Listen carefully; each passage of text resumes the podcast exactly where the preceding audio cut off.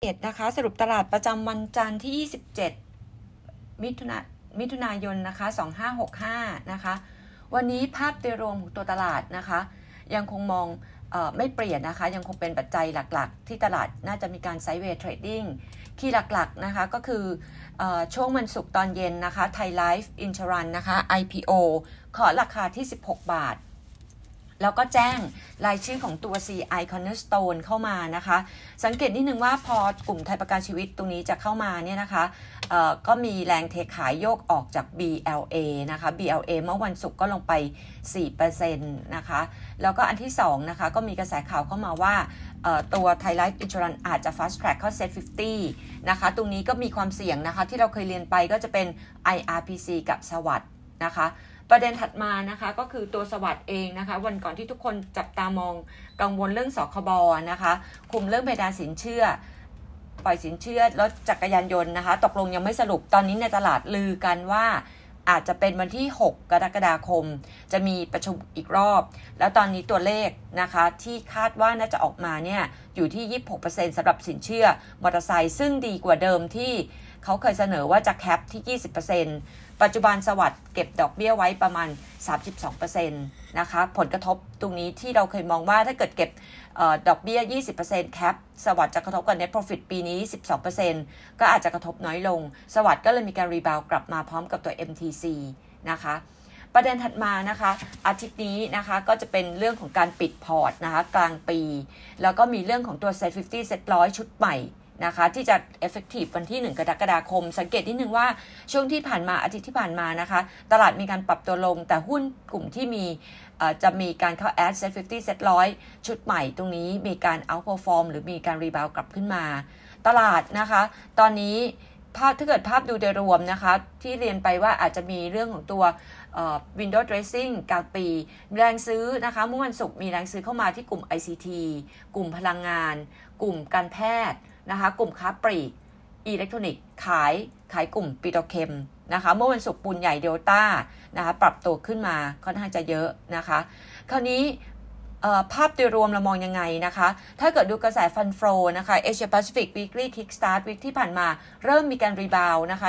1%แต่ว่านำโดยตลาดจีน ฮ่องกง อินเดียที่ปรับขึ้น ที่ลงนะคะยังคงเป็นไต้หวันเกาหลี ฟิลิปปินส์นะคะ foreign ยังมีการขาย emerging market เอเชียยกเว้นตลาดจีน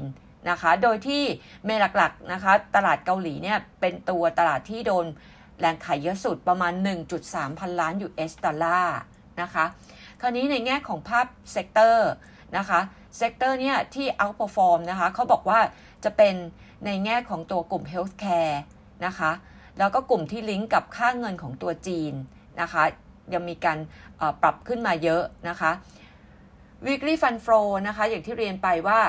Goldman Sachs เขาก็มองว่า 3 เดือนนี้นะคะ fund flow ที่เข้ามาใน EM equities อาจจะ neutral นะคะแต่ 12 เดือนเขายังคงมอง positive อยู่ยังคง overweight กลุ่ม equity ใน 12 เดือน overweight commodity แล้วอย่างที่เรียนไปนะคะว่าทางคุณ โบสสิทธิชัย s t r a t e g i s มองว่าถ้าเกิดอินฟลชันจะพีคตามที่ Goldman Sachs มองไว้นะคะว่าไตรมาส 3 US inflation peak นะคะพร้อมกับในแง่ของตัว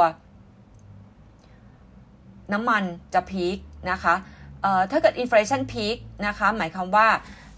consumer commerce นะคะได้จะกลับมา outperform ได้นะคะเราก็เลยแนะนำนะคะ ถ้าเกิดว่าในแง่ของกลุ่ม commerce sector นะคะ ก่อนหน้านี้เราชอบ CPO ไป แล้วก็ CRC แล้วก็ BJC วันนี้เราก็แนะนำตัว CRC นะคะ อันนี้สองบวกจากการเปิดประเทศเต็มรูปแบบไตรมาส2 e a r n i n g ออกมานะคะ ดีขึ้น year on year นะคะ แล้วก็ยอดขายนะคะเซมซอร์เซสโกเนี่ย มีการปรับตัวสูงกว่า 20% year on year ดีสุดในกลุ่มพาณิชย์นะคะรายได้ค่าเช่ากับตัวมาจิ้นดูดีขึ้นขึ้น ถ้าเกิดดูจากตรงนี้นะคะแนวโน้มกำไรจะโตดูดีสุด ในกลุ่มนะคะ จากตัวฐานต่ำขณะที่กลุ่มแบงค์นะคะเรายังคงชอบอยู่นะคะ วันนี้เราแนะนำตัว K-Bank นะคะ เออ earnings momentum ไตรมาส2จะดีขึ้น year on year Q on Q